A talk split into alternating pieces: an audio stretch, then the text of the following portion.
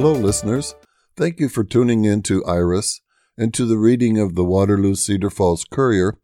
It's Friday, December thirtieth. I'm your volunteer reader, Bob Young. Let's look at the weather forecast for today.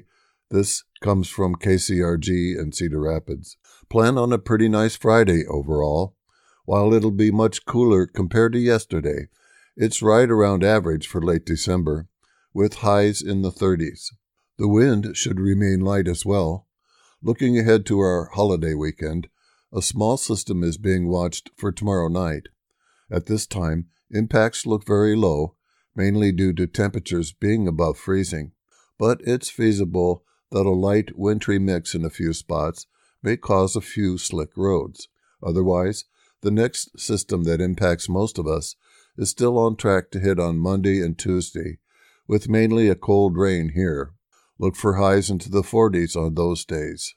Now, the front page of the Courier has these articles. Reporter describes top stories of the year.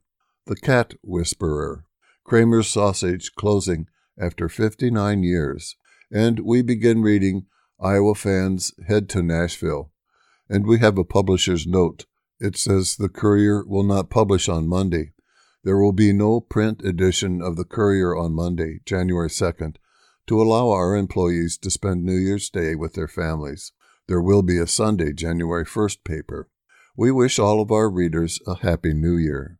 Now we have the top story. Iowa Fans Head to Nashville. Music City Bowl sparks interest of Iowa faithful. And the story begins with a photograph of Iowa fans reacting after a touchdown against Penn State during their game at Kinnick Stadium on Saturday, October ninth, twenty twenty-one, in Iowa City. Dateline, Waterloo. Iowa is ready to take on Kentucky at Saturday's Music City Bowl, and thousands of Hawkeye faithful will be in Nashville, Tennessee, to see the game in person. According to Elizabeth Hallmer, the Athletic Development Events Director for the University of Iowa Center for Advancements, fans are eager to go, and Nashville was a top choice for a venue. Quote, "There's been a lot of excitement around Nashville and the Music City Bowl," Hallmer said. "Fans are certainly hoping this will be one of the locations that we would be at for weather and distance. People being able to drive to Nashville, the excitement of the city of Nashville. So we've gotten a pretty positive response from alumni, fans, and supporters about the Music City Bowl," unquote. There currently are eight hundred people registered to go to the Hawkeye Huddle pregame pep rally on Friday night at the Sky Deck at Assembly Food Hall. The party will run from four to six p.m. Central Standard Time, and while registration is encouraged, Hallman says all comers are welcome. Last year, Wildcats came out on top twenty to seventeen against the Hawkeyes in the Citrus Bowl. This year, Iowa fans are ready for revenge and are going south to see it in person. Quote, "Pure excitement," Hallmer said of Iowa's morale. "We are ready to get the payback. We are going to take it this year," unquote. While their numbers may not be as large as previous years, Waterloo and Cedar Falls will be represented among the fans in black and gold. At Humble Travel Agency in Cedar Falls, owner Craig Humble said the interest has been modest compared to when Iowa played in larger bowl games. Quote, "There's been a lot smaller interest in this bowl game compared to years past, when we've been dealing with, like, say, a Rose Bowl, an Orange Bowl, or something like that Iowa might get invited to," Humble said. However, he's seen some interest. When Humble looked at availability for flights to Nashville, they were full. While he can't say how many of those bookings are Iowa fans or Kentucky fans, the inquiries he's received indicate some local interest. Some have asked what kind of travel packages are available for the game. "In the event of a larger bowl," he explained, "there are often chartered flight packages offered. With a smaller game, agencies don't usually go all out."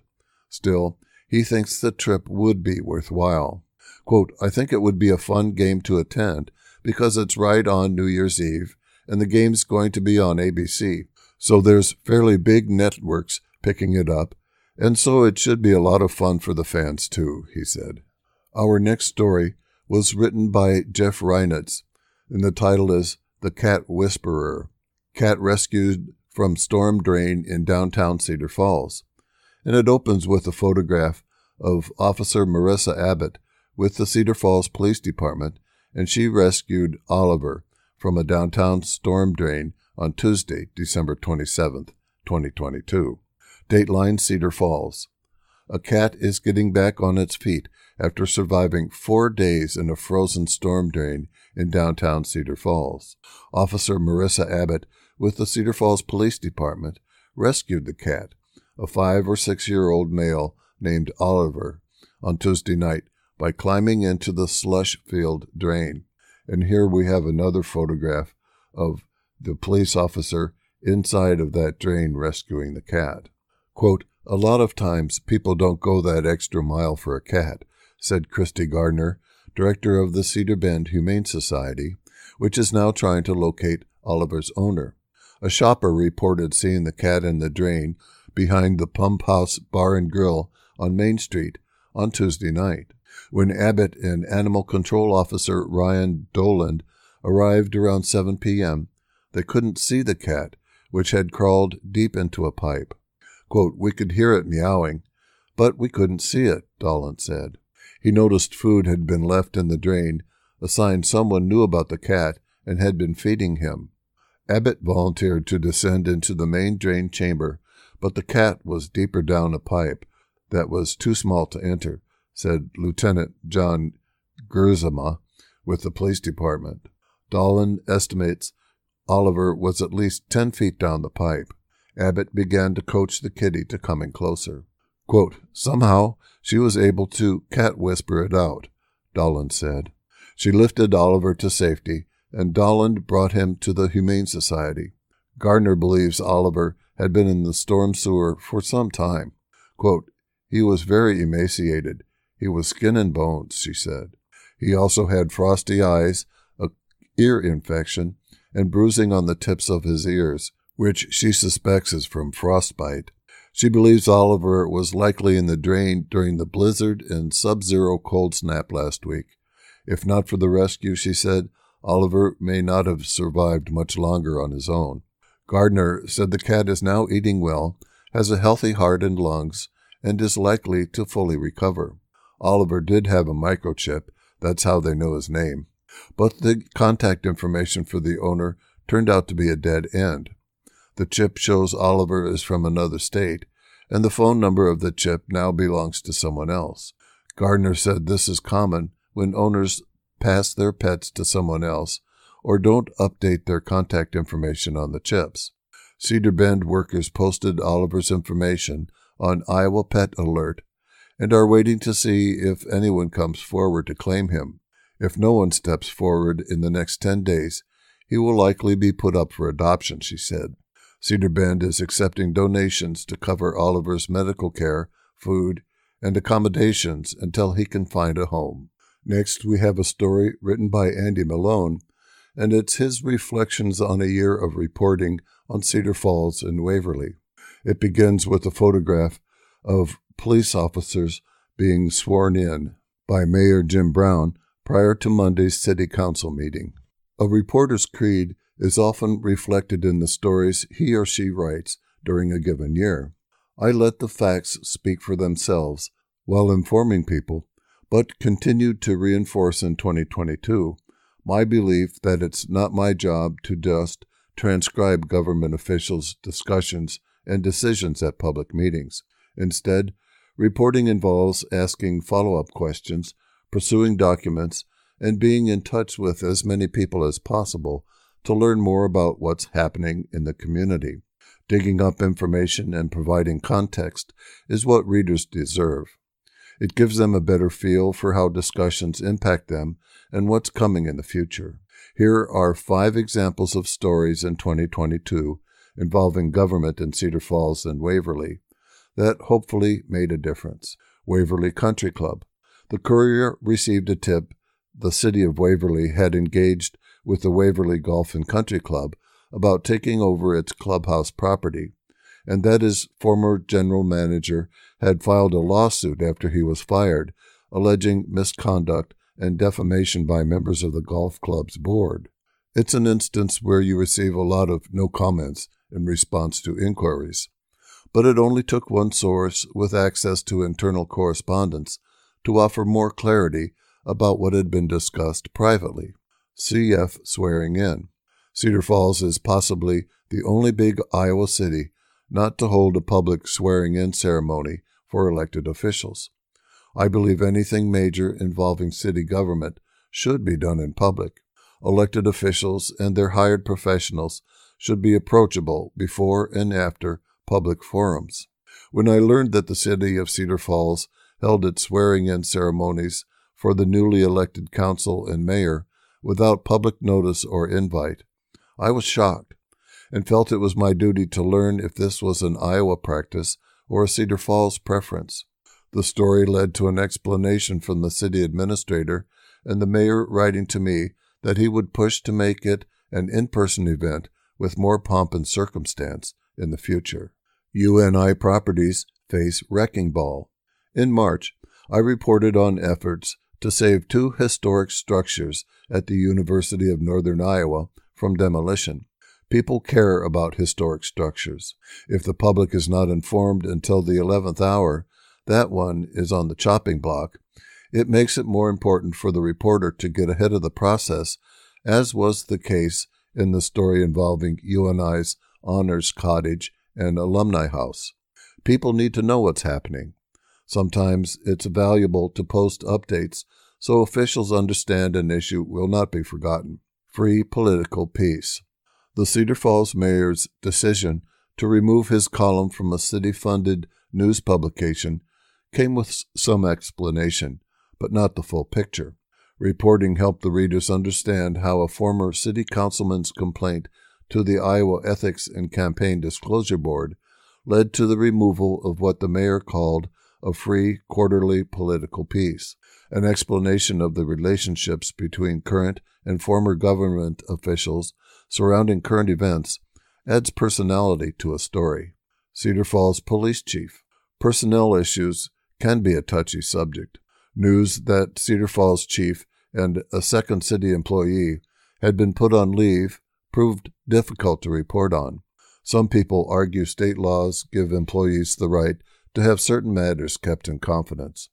However, when a top public safety official is placed on leave, I believe it's the responsibility of city leaders to notify the public and provide a general reason in order to avoid unsubstantiated rumors. In this case, it took a Freedom of Information Act request to obtain that basic information. Next, we have a story filed by Maria Cooper, Kramer's Sausage Closing After fifty-nine years. At LaPorte City Locker, we did the old style. Dateline LaPorte City. As a local sausage company closes its doors, packages of meat linger in almost empty coolers next to faded signs sporting German puns. Kramer's Sausage Company in LaPorte City is closing after fifty-nine years of providing the state with quality casings. Joost Kramer, the son of Heinz Kramer, who founded the business, said due to health reasons, he has decided to close. Kramer said many longtime staff had recently retired.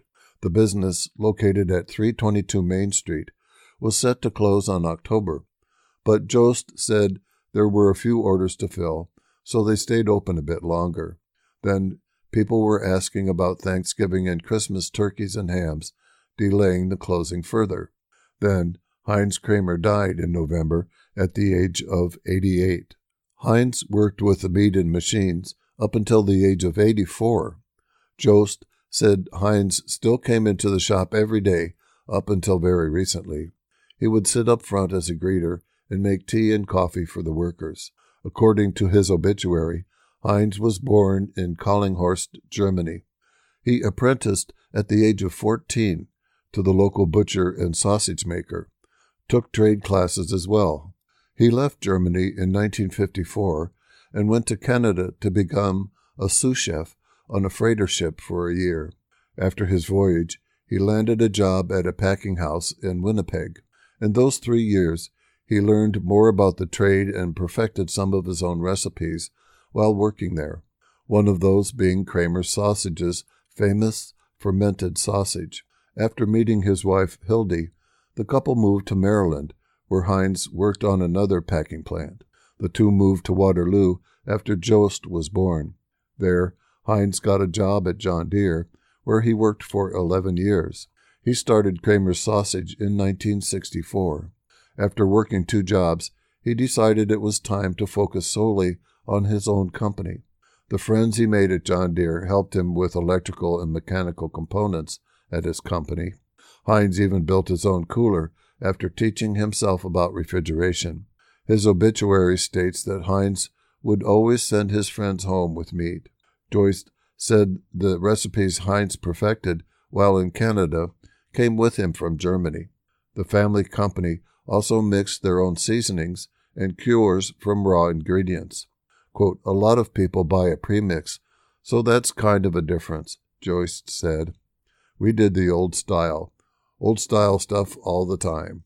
Over time, some things changed in the meat industry. Joost said that about twenty-five years ago, cheese was added to some products. He said his father was blown away by the idea. Quote, why would you put sausage and cheese? Never. Joost said, quoting his dad. Quote, you'd never do that in the old country, unquote. Joost said their two top items were their fermented summer sausage and smoke-cured beef. Kramer's Sausage Company could also be seen at the Iowa State Fair every year with its giant turkey legs. Another service the company provided was assisting hunters during deer season, which runs from October to January. Joost said people flocked from all over to the LaPorte City storefront, but since the announcement of their closing and other news coverage, meat has been flying off the shelves. Quote, everybody wants this and one of that, Joost said, and I hate to disappoint people. So I said, okay, I'll make you guys what has been ordered. And then I made the mistake of answering the phone, and then people wondered about hams and turkeys, unquote. He said this year was his best-selling Christmas ever. He said he was lucky friends and former employees came back and helped him fill the orders. Quote, it's ridiculous, he said. There was a cooler the size of this room, full, just over a week ago, and now it's turned off. The last day to purchase anything from Kramer's Sausage is December thirty-first, but the supply is limited. In a Facebook post, Kramer's Sausage said it will not be selling recipes because they are like works of art made by Heinz. A memorial for Heinz will be held January fourteenth at the Veterans Memorial Hospital at three oh two Cedar Street in LaPorte City. There will be a Masonic service at three o'clock p.m., followed by a celebration of life until six o'clock p.m. And now we turn the page to the Cedar Valley section and an article written by Courier staff. Mercy One seeks heroes among us. The eighteenth annual ceremony asking for nominations. Dateline is Waterloo. Celebrate those who have made an impact on our community at the eighteenth annual Heroes Among Us event. The Mercy One Waterloo and Cedar Falls foundations are seeking nominations for Heroes Among Us, which recognizes people in our community who have gone above and beyond to ensure the well-being of others or shown great compassion and courage. Heroes can be from anywhere in northeast Iowa, with the heroic act occurring between January first, twenty twenty-two and December thirty-first, twenty twenty-two. Nominations are due at five o'clock p.m. on January thirteenth. Nomination categories include community service, environmental, Good Samaritan, Good Samaritan Youth, medical health care, military, public safety, workplace, heroic act in the workplace. Submit nominations online at mercyone.org slash heroes or pick up a form at the Mercy One Foundation offices in Cedar Falls. Their address is five one five College Street or in Waterloo at thirty-four twenty-one West ninth Street. The Heroes Among Us Nomination Committee will select winners to be recognized at a breakfast on March twenty-third at the Diamond Event Center in Cedar Falls. Questions can be directed to Diane Ferguson, Mercy One Cedar Falls and Waterloo Foundation's Fund Development and Special Events Coordinator. Her phone number is three one nine, two six eight, three one six one. Over nearly two decades, Heroes Among Us has raised more than four hundred thousand dollars, which helps Mercy One provide high-quality, personalized care. To donate, visit mercy one dot org slash heroes. Your support helps celebrate our Northeast Iowa neighbors who have done something special, extraordinary, to impact our community. Next, we have a story filed by Andy Malone, forty-three million dollars interchange planned between Waverly and Janesville. The Iowa Department of Transportation will construct a new interchange at the intersection of U S Highway two eighteen and two hundred sixtieth Street between Janesville and Waverly. The off-ramps will lead to a new roundabout on the west side of the highway and another on the east side as part of the reconstruction. Construction is expected to get underway next fall with the estimated forty-three million dollars project set to be put out to bid in July. Lanes are expected to remain open throughout construction, with completion slated for two thousand twenty-five. Pete Holmstead, D O T Field Service Coordinator, said the reason for the reconstruction is to accommodate the increase in traffic from about thirteen thousand vehicles twenty-five years ago to twenty thousand five hundred vehicles per day and make it a safer overall experience. He said the makeup of the interchange will be similar to the one further south on the stretch of highway where Iowa Highway fifty-eight has exits leading to University Avenue in Cedar Falls. It would be the second spot in the area with roundabouts. The U S Highway two eighteen Janesville exit has two. The Maple Street, Edgebrook Drive, Cedar Drive, Island View Drive, Eagle Avenue, and two hundred fiftieth Street at grade access to U S Highway two eighteen will be permanently closed. A new frontage roadway will be constructed as part of the project to connect areas along the corridor to the new two hundred sixtieth Street interchange. And now, since the Courier has quite a few obituaries in today's edition, we're going to start reading those now.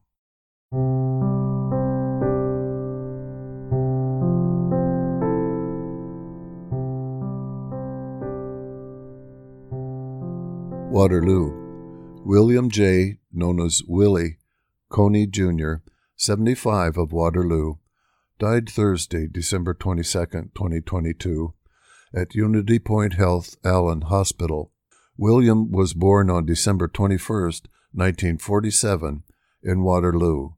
He was the son of William Senior and Catherine Montjoy Coney. He graduated from East High School in Waterloo with the class of nineteen sixty-six. He went on to study at Hawkeye Institute of Technology. He was one of the first students to attend the tech school. After graduation, Willie worked at Seidler's, where they made concrete sewer pipes. He then worked for John Deere, starting in the foundry and retiring as a material handler on the assembly line after thirty-three years. He was proud that he earned the Emerald Ring. Willie enjoyed making furniture, a skill he learned in junior high. He continued the tradition of keeping a garden after his dad passed, growing many kinds of vegetables. He was a fun-loving and generous person who could talk to anyone. He enjoyed simple things, like going to parades, pheasant hunting, fishing, swimming, and traveling. He was known for his good luck at the casino. When you heard the bells ringing, you knew where to find Willie. He loved cats and always kept them as pets. Willie loved the Lord and was a member of Antioch Baptist Church. Services for Willie will be at eleven thirty a.m. on Saturday, December thirty-first, at Lock Garden View Chapel, and they're at thirty-six fifty-five Logan Avenue in Waterloo. Visitation is one hour prior to services at Lock Garden View Chapel. Burial will be at Garden of Memory Cemetery. Visit w w w dot lock funeral services dot com for more information. Next is Elise Duval Treptow, and she was born on July eleventh, nineteen twenty-one, in Quincy, Florida, to the union of Ed Peters and Rebecca Walker. She left Quincy at an early age and resided in Missouri. Later, she moved to Waterloo, Iowa. On August first, nineteen fifty-eight, she married Albert H. Treptow. She and Albert had a farm. She worked as a cook in Rock Island, Illinois. Later, she owned Elise's Lounge in Waterloo and Elise Boutique Shop in Evansdale. Through the marriage of Rebecca Walker and Ward Nelson Senior, Elise and her brother John gained two sisters, Mary Magdalene and Ida May. Later, after the death of Rebecca Walker, Elise's stepfather married Mary Josephine Love. Through this union, Elise gained fifteen more siblings. Elise loved her life, and she admitted to having many faults. One request during her illness was to let everyone she ever mistreated know she apologized, and she asked them to forgive her. Over the next year, her faith in God grew stronger and stronger, and she learned to rest in His forgiveness of her. She entered into eternal rest on December eighteenth, twenty twenty-two. Homegoing service for Elise will be held at Lockett Tower Park, forty-one forty Kimball Avenue in Waterloo, on January sixth, twenty twenty-three. Visitation at ten o'clock a.m. and a service at eleven o'clock. Acknowledgments may be left at w w w dot lock funeral services dot com. Next, in Waterloo, Richard W. Wolfe, eighty, of Waterloo, died Tuesday, December twenty-seventh, twenty twenty-two, after a short battle with ampullary metastatic cancer.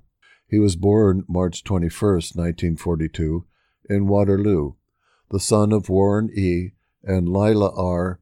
Tropster Wolfe.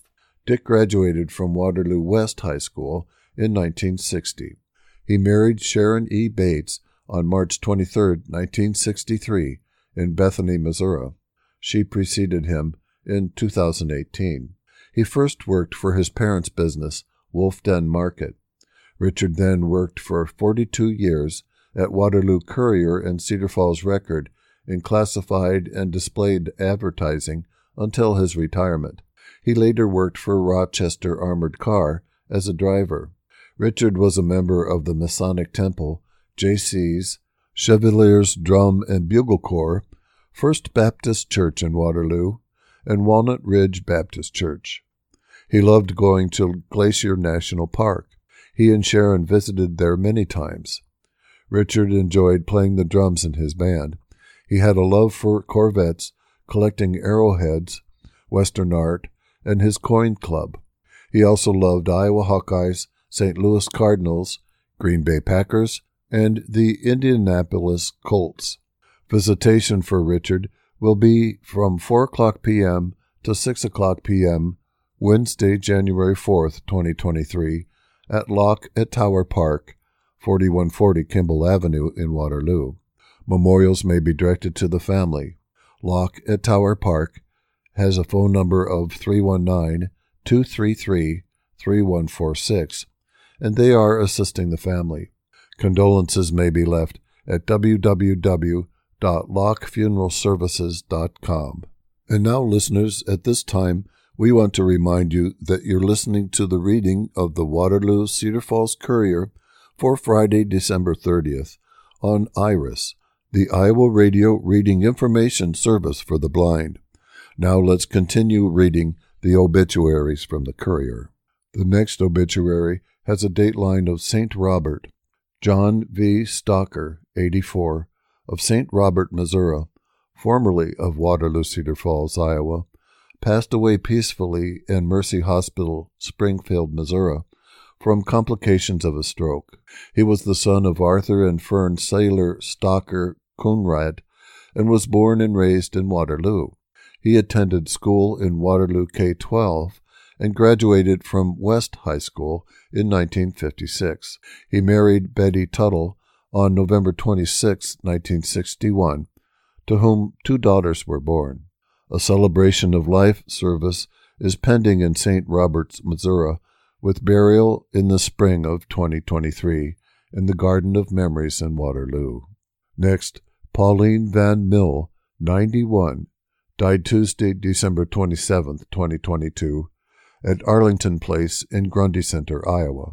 She was born December thirty-first, nineteen thirty, in Hardin County, Iowa, the daughter of J. and Brenna Strickfort Denui. Pauline attended school in Hardin County and later at the Black Hawk Country School. She accepted Christ as her personal Savior on August twentieth, nineteen forty-seven, at the age of sixteen, through Isaiah fifty-three, verse six. Pauline married Richard Van Mill on March twenty-fifth, nineteen forty-nine, in Cedar Falls, Iowa. She and Richard farmed together for over fifty years. They were happy in fellowship with the Christians at Stout Gospel Hall. He preceded her in death on September sixteenth, twenty eighteen. Services for Pauline will be at ten thirty a.m. Monday, January second, twenty twenty-three, at the Stout Gospel Hall, with burial at Oak Hill Cemetery in Parkersburg, Iowa. Visitation will be two to five o'clock p.m. Sunday at Dahl Van Hoof Schoof Funeral Home in Cedar Falls, and for one hour prior to the service at Gospel Hall.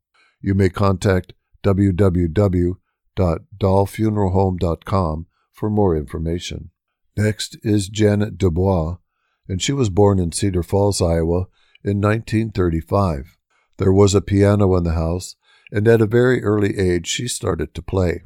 She later also learned to play the clarinet and played in the high school and Cedar Falls Municipal Band.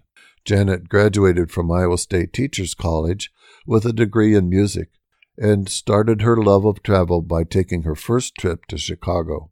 There she worked her way through Northwestern University, earning her master's in music.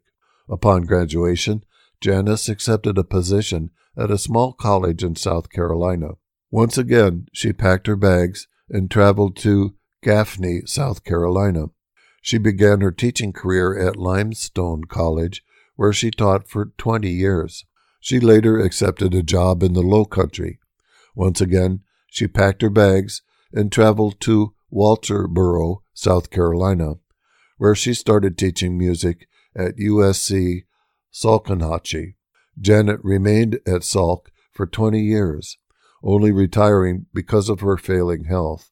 As a very talented musician, she enjoyed sharing her gift whenever she could.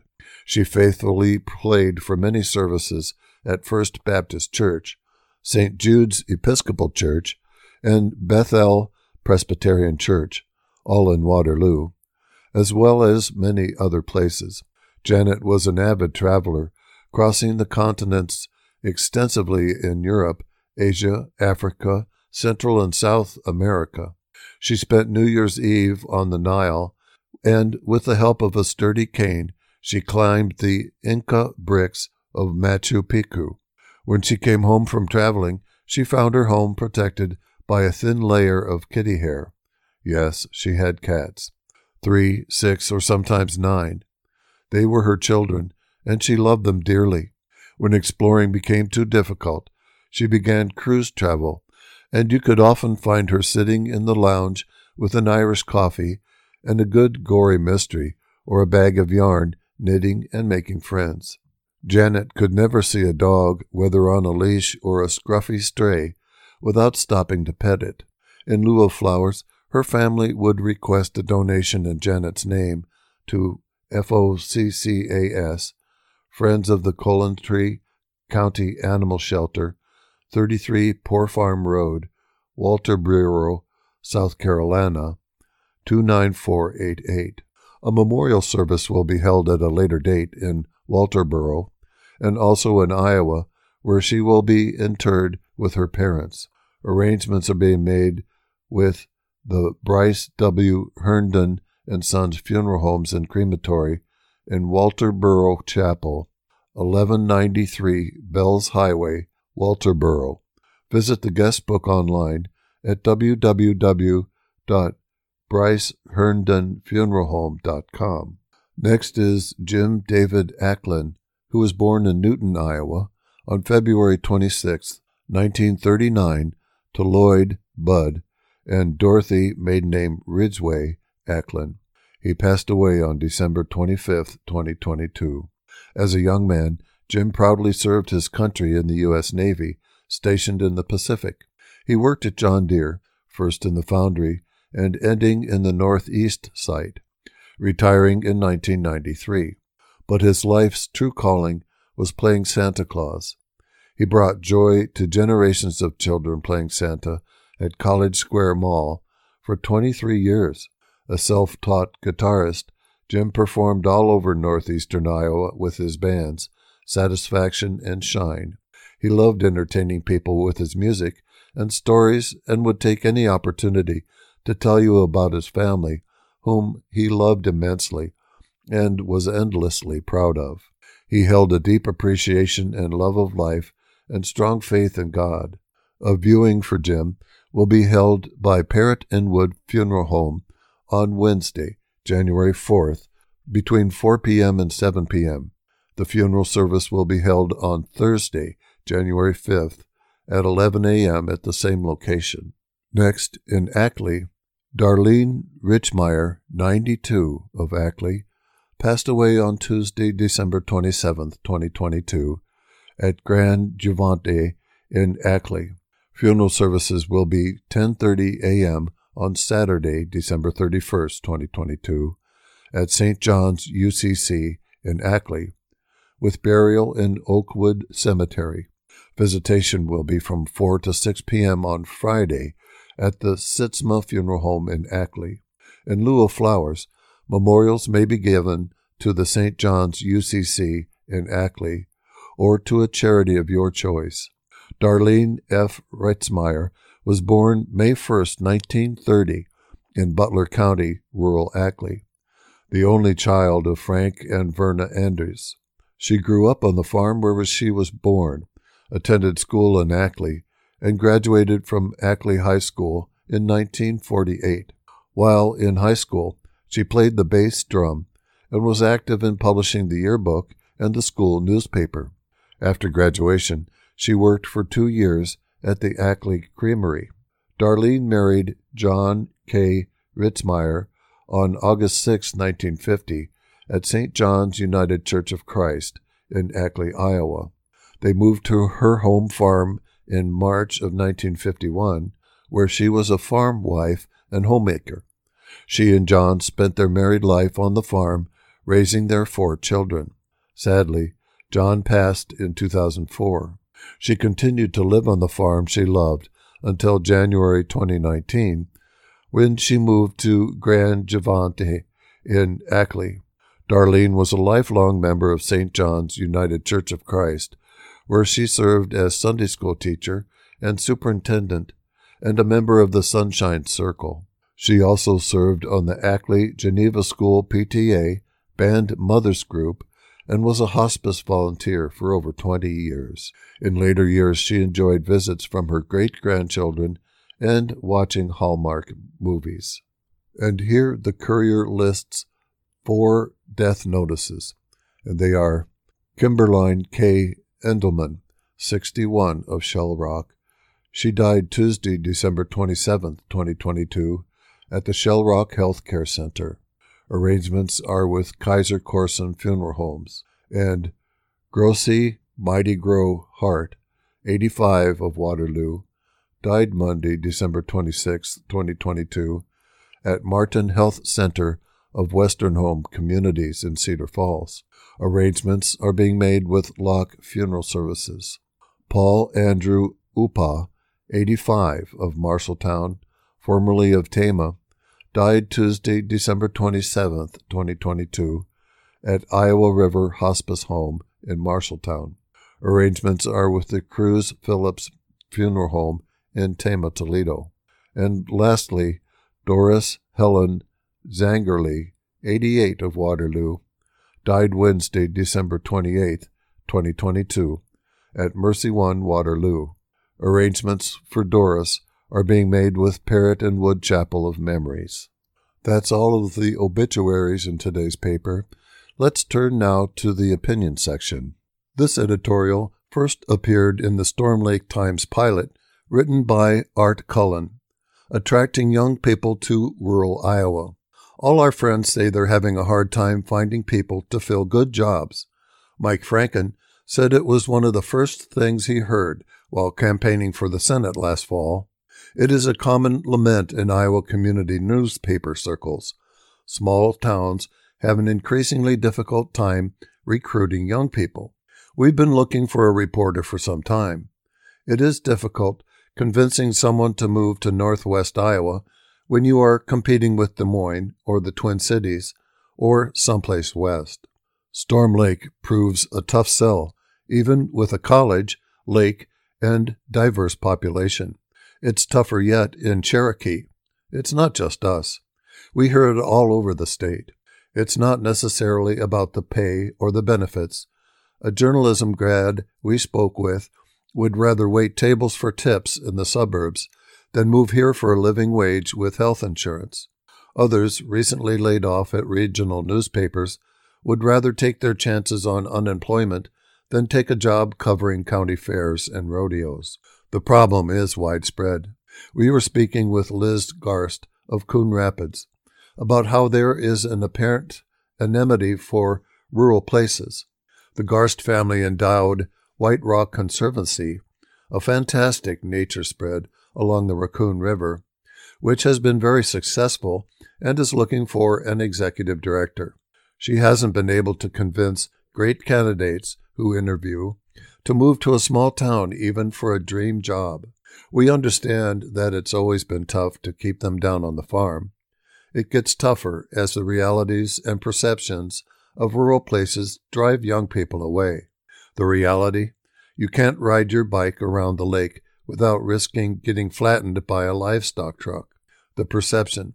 I can have a higher quality of life biking around Gray's Lake in Des Moines safely. Or the reality? Northwest Iowa has supported anti-immigrant policies for at least the past quarter century. The perception, why would I want to live there when I have choices? When we suggested in the New York Times that Iowa caucuses actually provide a venue for minority candidates, the blowback was vigorous, with a strong hint that we were racist hicks.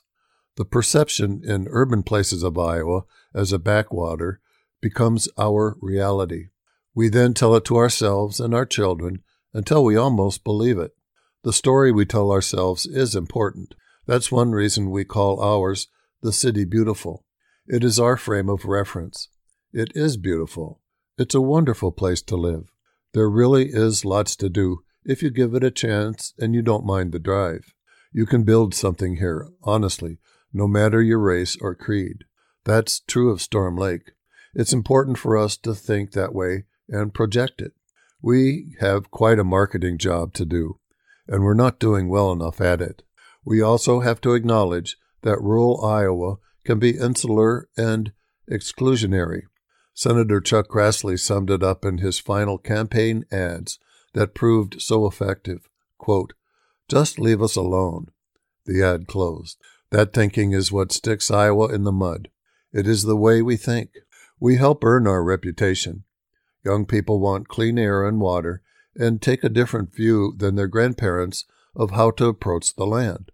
The prevailing attitude in this region is that if a million hogs are good, another million must be better, no matter how bad it reeks. Young people are voting with their feet while holding their noses. If you could build a more diverse food system that valued people and communities, perhaps people would value rural life. Iowa is not really putting its shoulder into it because our state leadership is beholden to interests whose main concern is exploiting rural resources, and people have no leverage. You gain leverage through education. Every successful rural town has at least a community college or a small four-year institution like Buena Vista University or Luther or Wartburg or Central, or Northwestern.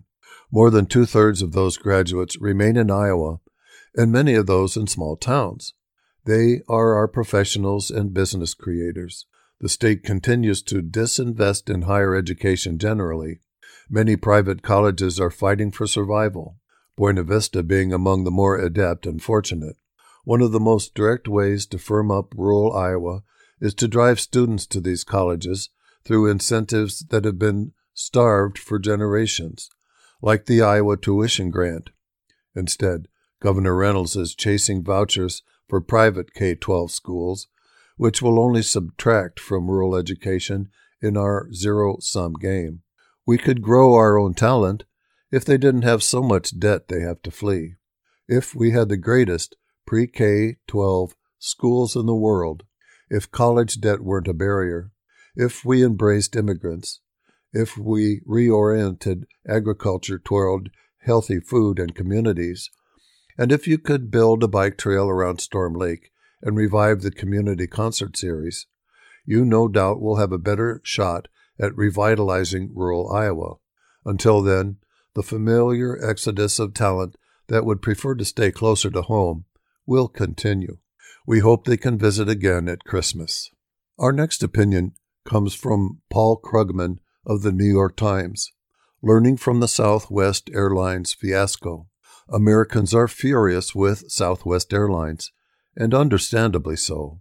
Severe weather always disrupts air travel, but Southwest was the only major airline to suffer a near-complete collapse of service in the wake of the recent megastorm, stranding thousands of passengers. As of Thursday, as other carriers were more or less back to normal, Southwest was still operating fewer than half of its scheduled flights. How did this happen? To be honest, I'd love to write a scathing, muckraking column about the destructive effects of corporate greed. But that doesn't seem to be the main story here. To be clear, greed surely played some role in the disaster. Most obviously, Southwest hasn't spent the money needed to upgrade a scheduling system many people inside the airline knew was inadequate. Instead, before the pandemic, it spent billions on stock buybacks. Let me also add that nothing I say here should be taken as an argument against demanding that Southwest compensate the travelers it failed, not just as a matter of fairness, but to create the right incentives. If we want companies that serve the public to spend money to reduce the risks of catastrophic failure, we need to ensure that they pay a high price when they let their customers down. Yet, righteous anger shouldn't stop us from trying to understand why exactly things went so wrong. The roots of Southwest's unique meltdown go back all the way to nineteen seventy-eight, when the airline industry was deregulated. Until then, interstate carriers were basically forced to offer direct, quote, point-to-point service between cities. After deregulation, most major airlines shifted to hub-and-spoke systems, which had many passengers changing planes at major centers like Chicago's O'Hare or Atlanta. Hub and spoke has some clear advantages over point-to-point. It lets airlines service the same number of cities with fewer routes. Connecting ten cities point-to-point requires forty-five routes, but sending everyone via a central hub requires only nine. The system also creates some inherent flexibility because planes and flight crews based at hubs can be reallocated to compensate for, say, equipment breakdowns. But a hub-and-spoke system has disadvantages too. It can force passengers to accept long layovers or, alternatively, miss tight connections if anything goes wrong. Dear American Airlines, no, I did not appreciate my recent involuntary night in Miami. Hub and spoke has also enhanced airlines' monopoly power, with each big carrier dominating markets served by its hubs. In response to these disadvantages, on the eve of the pandemic, some airlines were moving partly back to point-to-point. Southwest, however, had never left that system. Alone among major carriers, it mostly flew people straight from origin to destination, without the need to change planes along the way. Partly as a result, Southwest had relatively low costs, some of which were passed on in the form of cheaper fares. Patrons generally liked its service. In twenty twenty-two, Southwest's economy class, it doesn't offer business class, led J D Power's ranking for customer satisfaction, but point-to-point turns out to be especially vulnerable to extreme disruptions. Snow and bitter cold eventually left most of Southwest's planes and personnel stranded in scattered locations, unable to resume normal service, even when the weather let up. Again, as I write this, the airline is still trying to put the pieces back together. Antiquated technology that left Southwest unable to even find many of its crew members, plus the absence of agreements that would have made it possible to rebook passengers on other airlines, made it worse. But those were only exacerbating factors. Basically, a system that has some real advantages in normal times fell apart when it encountered, well, a perfect storm. Are there any broader lessons from this disaster? Some analysts have suggested that Southwest debacle reflected a widespread managerial culture that encourages cheese sparing, increasing profits by slicing off costs until there's no margin for error. For example, a relentless focus on holding down expenses was at the root of worker anger that almost shut down America's freight railways not long ago. I'm sympathetic to that view. We'd probably all be better off if corporations were less focused on their short-term bottom lines and more willing to invest in resilience, and public policy should do what it can to promote such investment. Beyond that, what happened at Southwest is another reminder that, for all we talk of an information age, we're still living in a material world. Notably, there's a clear family resemblance between the Southwest meltdown and the supply chain crisis of twenty twenty-one twenty-two, when a constellation of unusual events left many of the shipping containers central to modern commerce stranded in the wrong places. If you're an affluent American, it can sometimes seem as if you're already living in the metaverse. Click on your mouse and whatever you need arrives at your door. But there's a lot of physical action and real-world labor going on behind the scenes, and we forget that reality at our peril. Now we have one more short one from Art Cullen at the Storm Lake Times-Pilot. Use the fourteenth Amendment. Few among us are convinced that Donald Trump will ever get booked, much less jailed, for his crime of insurrection against democracy. A couple of constitutional law professors floated an interesting idea in the Washington Post this week. Use the fourteenth Amendment's Insurrection Clause, which bars such traitors from serving in public office. You avoid a criminal prosecution, which has its legal and political problems, and Trump has been astonishingly successful in dragging things out so long that justice forgets the offense.